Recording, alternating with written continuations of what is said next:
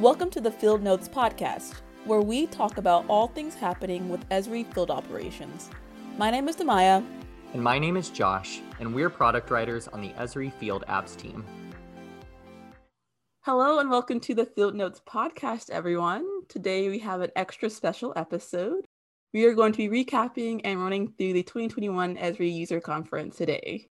Yes, highlighting some cool stuff going on with field operations um, specifically. So we're coming at you uh, a week after the users conference ended, and it really felt like kind of a whirlwind of a whole week. And now it's like, whew, it's over. It's wild. Exactly. It's kind of almost like a sudden, like, oh, now, now we're done. exactly. Um, Demaya, this was your first users conference, right?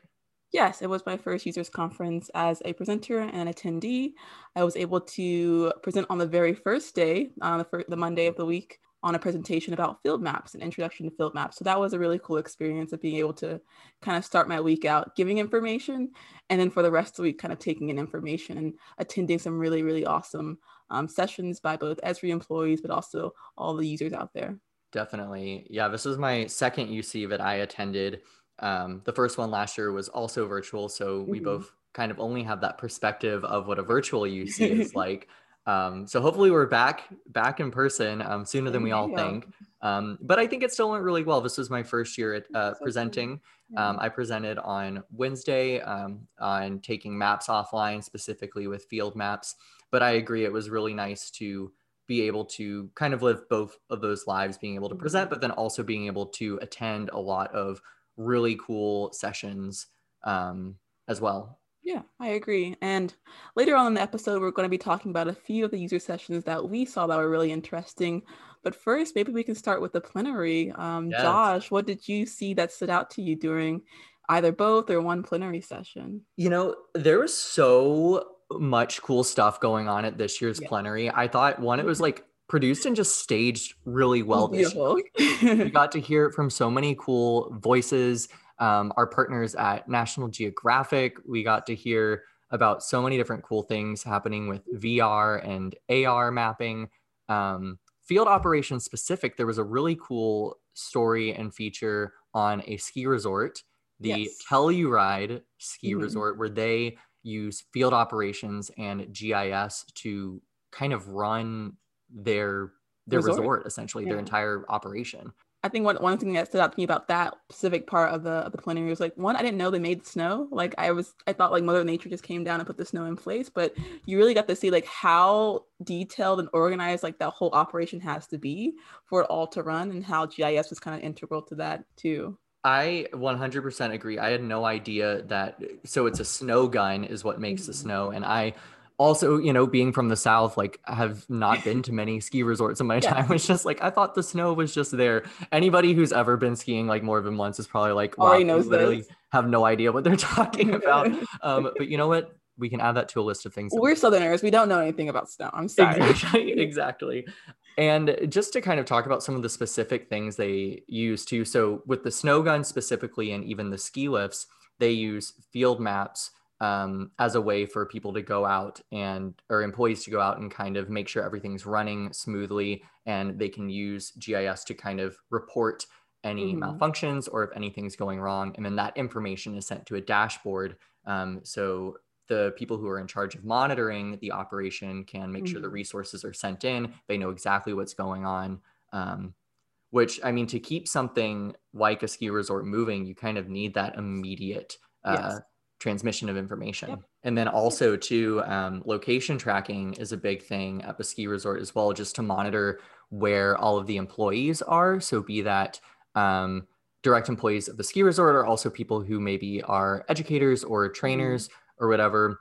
And I, what I thought was really cool was they they use uh, location tracking to track the location of employees on the snowmobiles, mm. and they were able to also use geofencing with so they combined um, a product called ArcGIS Velocity um, mm. with uh, the location tracking capability.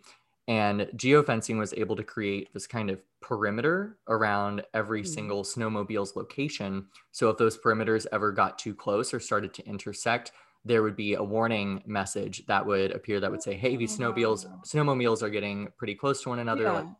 which I thought was just like super cool. Yeah, I think that's incredibly cool. It's like another thing that you didn't think that you would need to know about, but you do. You don't want your snowmobiles crashing into each other and then not be able to use them. Like it's really important that you know where they are and how far apart they are. So I think, yeah, it's incredibly exactly. cool. So it was kind of just neat to see like GIS not even just being used in one way, but you had you know being able to monitor where everybody was and making sure that mm-hmm. their safety was kind of the number one priority you were also able to monitor um, that all the equipment was working well. Because if one thing breaks down, that kind of shuts down yeah. so much. And and yeah. you know you want to provide a good experience and provide a safe experience to all the people who are um, visiting the ski resort for that day. Mm-hmm. I think that kind of reminds me of what Jack talked about um, in the first um, day one, plenary one, um, about GIS kind of being an interconnected system of multiple parts kind of playing into each other. And that was kind of a theme that really stood out to me that was echoed mainly in the first plenary, but also in both of them, um, of GIS being or promoting that kind of this interconnected system. I guess when you're talking about the ski resort, you're kind of seeing how multiple applications of GIS are kind of needed for just one kind of like small system, system like a ski resort, but are also needed for bigger systems like sustainability across the globe. I like that kind of looking at the ski resort as like that microcosm of exactly. a system and then you compare that to the globe right and it works in kind of the same way you apply all these concepts to make sure things are functioning in a sustainable and safe way for everyone involved.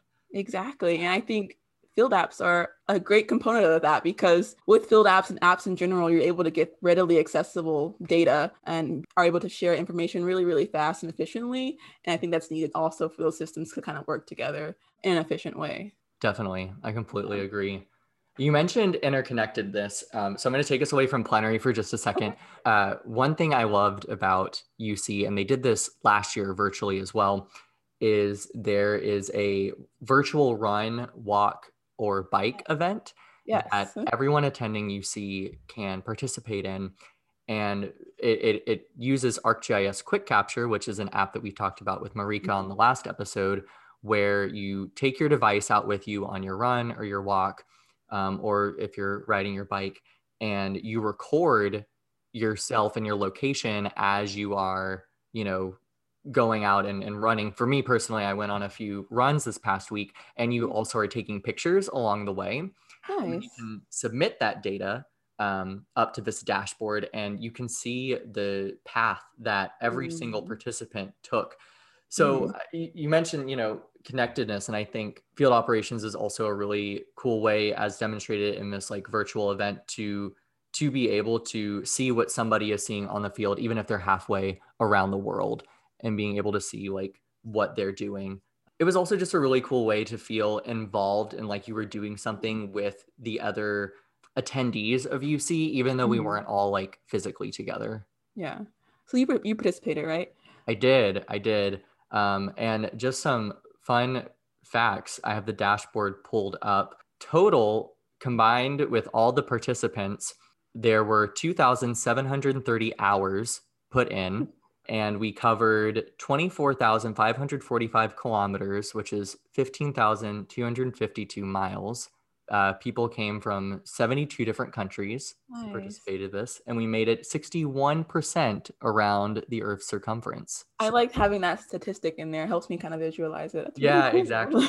This kind of reminds me of the second plenary. There was the out of eden walk journey that um, paul salopek talked about and his journey retracing the the migration of humans out of the horn of africa around the world. And it kind of reminded me of he took a journey he's taking a journey of like 24,000 miles around 74 million footsteps to kind of complete his whole journey. It's going to take him 14 to 15 years of his life. And i think it kind of shows the power of gis and specifically like field experiences and helping to tell a story like with the the esri like walk and run you're telling a story of different people coming together for this event showing how showing their different like routes of their walks and their runs and in a way paul's also done the same thing during um, for his journey as well I absolutely agree. And I think in that sense, we can almost think of, of data collection as experience collection. Mm, exactly. And how do you take the experiences that only you can talk to because you're the one in that moment, mm-hmm. like in the out of Eden walk, and how do you take that and present it and tell that story in a way that others can access and make sense of? And I think, you know, GIS really, really is that way and is helping, especially in, in, in his case. Yeah. Yeah. I've always seen kind of geography and GIS as kind of like a storytelling science, where you're both doing analytical modeling and, and data collection, but also are making something that's also visual and that can tell a story for other people. So I think all of these events and these stories also um, demonstrative of that as well. Definitely. I think that's like so important because you can have all the data in the world, but if you can't mm-hmm. tell a story with it, if you can't make sense of it, then what is it actually worth? Exactly. Exactly. And speaking of telling other people about what you're doing, um, are there any user sessions that you saw that really stood out to you and that you kind of want to share with our, our listeners? So, so many, too many that we don't have enough time to cover all. But we can make so many episodes about like each one. Yeah, we really could. Um, yeah. I definitely have one that stood out to me that I can talk about. And then Demaya, I think you have one that you want to yes. chat about too.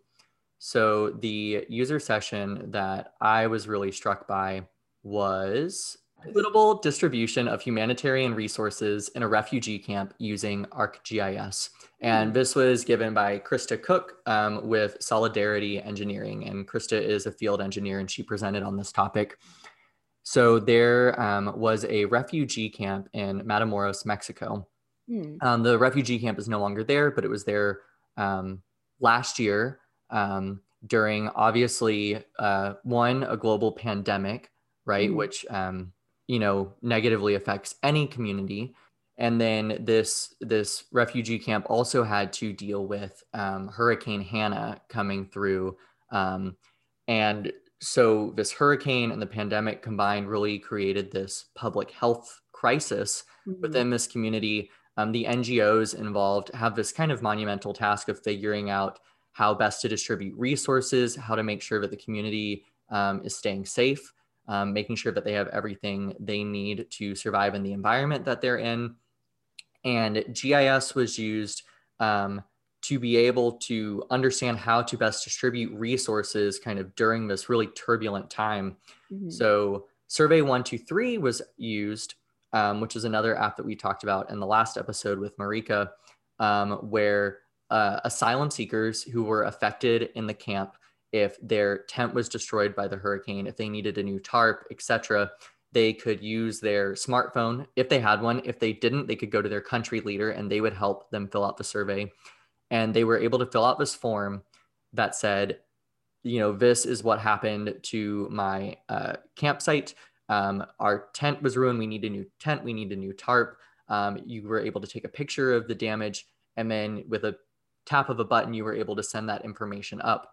Yeah. So, because this was in the hands of everybody who needed the resources with their smart device, it didn't require, you know, an NGO person or NGO mm-hmm. employees to have to go out and find all this information themselves, the ability to report that information was kind of in the hands of the people who were affected. And once they were able to send all of that information up, then the NGO was able to see in one screen where mm-hmm. they needed to allocate the resources to. And because of this, because of this solution, they were able to distribute 198 tents 600 and plus platforms for the tents, um, and then a large number of tarps as well. Um, so I thought this was just a really interesting and important user story to talk about um, because we often think of I think using GIS obviously to make sense of the world and to solve problems, but sometimes GIS has to be a response to something. Yep. And no one could kind of plan for this really unfortunate and unique set of circumstances um, for this camp, but GIS and this solution with Survey 123 was able to kind of, if not immediately, like pretty efficiently um, help the NGO understand what needed to go where and be able to uh, provide those resources in as quick of a manner as they possibly could. I think having GIS kind of in the hands of people through apps like Survey 123, like you said, really allows for, I guess, for more sustainable and efficient allocation of things that people need. So you're not able to just able to do your job, but or do a job, be able to do it well and in a way that actually impacts people in a positive way because they know what they need. So then being able to tell you that is just going to make it better for. And that's it. I think especially with especially with field operations or just mobile GIS, being able to put the power of GIS in somebody's hand. And mm-hmm. it's not somebody else reporting that information for them, it's the person who's affected by it. And they're the only person that's going to know their situation in, mm-hmm. in the best way possible. So I was really, really impressed by this uh, project, and it was really cool to see. You know, uh, one big thing about the users conference is Demaya and I work on these products. Uh, specifically, we write for them, we create content for them, but yeah. we're not using them for solutions. Mm-hmm. So it's just really rewarding to be able to see the stuff that we work on and love love to work on actually being used to kind of make this positive impact. Exactly. And also just being able to see the d- diverse ways which people employ them to help their own workflows. It's always just like people are really creative out there. Oh, absolutely. Yeah. Um, it's really amazing to see. What about you, Demaya? Was there any uh, user sessions that stood out to you? Yes. So I found I watched a fun session which was called um, the emerging role of GIS and animal welfare. Um, I shouldn't say fun, but I guess fun for me because as a pet owner, I was like, oh my god, animals. Um, so I was really curious about how GIS could be applied to I guess animal care and animal welfare. And this was a really interesting presentation. Um, it was presented by John Boone at the Great Basin Bird Observatory, as well as a number of other presenters and it was about the application of GIS in animal welfare. And I guess for people out there who don't know what animal welfare is, it is an industry composed of multiple different organizations who focus on providing um, services or care to animals or people who care for animals. One interesting um, project that they focused on in this presentation was the DC cat count. Again, I have a cat, so I was like, oh, yes, I'm very interested in hearing about this. Um, but this project kind of arose out of um, animal welfare organizations and conservation organizations kind of being on different levels when it came to outdoor cat activities, because as many people know, outdoor cats are really bad for the environment. um, so they wanted to really get an idea of what cats were doing, outdoor cats specifically, in DC. So the project involved cat counting to characterize outdoor cat activity, and they used two Esri apps, um, Survey123 and primarily Collector, to do transect counts on, in the DC area. And um, transect counts kind of involve volunteers walking a predetermined survey route and recording the number of cats that they see. They also created a survey via Survey 123 where they asked caretakers of these outdoor cats to kind of monitor what they did throughout different days and different weeks um, and kind of get a really good idea of what was going on with outdoor cat activities. Um, so it's a really interesting application of both Survey 123 and Collector and one that I think is really important when you're thinking about ideas of sustainability. You want to know what outdoor cats are doing because they do have a huge effect on the environment. So for me, it was interesting both from like an animal standpoint, but also from like a theme standpoint for what you see in terms of sustainability. Definitely. So did the presentation go into like what they did with that data once they found it at all yeah. or once they gathered it? So the uh, data kind of resulted in a map of the DC area that showed um, spatially where different cats were located and, and, also their outcomes. And they're also kind of compiling all their tools and knowledge into an Esri hub site that anyone can access. Um, and it's still, they're still working on it, but it will be done soon. So eventually everyone will be able to kind of access and see um, all the data and all the information that they collected. That's awesome. I also feel like Esri Hub is everywhere. It really now, is. Or ArcGIS Hub. Um, and I think it's great, right? Because it's it's a way to be transparent and allow people to access this information from from wherever they are in in, in their community. Um, no, that's so very interesting. I would have no idea. I I would never have guessed that GIS would be used to monitor cat activity. I didn't know people were monitoring cat activity exactly. to begin with. So there actually aren't a lot of people monitoring them. Um, I remember in the presentation they mentioned that this could be a really good template for other areas or other states in the country to use to kind of get an idea of what's going on with outdoor cat populations. Very cool. I think that might be about all we wanted to chat about. We will just be counting down the days until UC 2022 now. Thank you for listening to the Field Notes podcast. If you enjoyed this episode, subscribe to Field Notes on your favorite podcast app and join us on the next episode.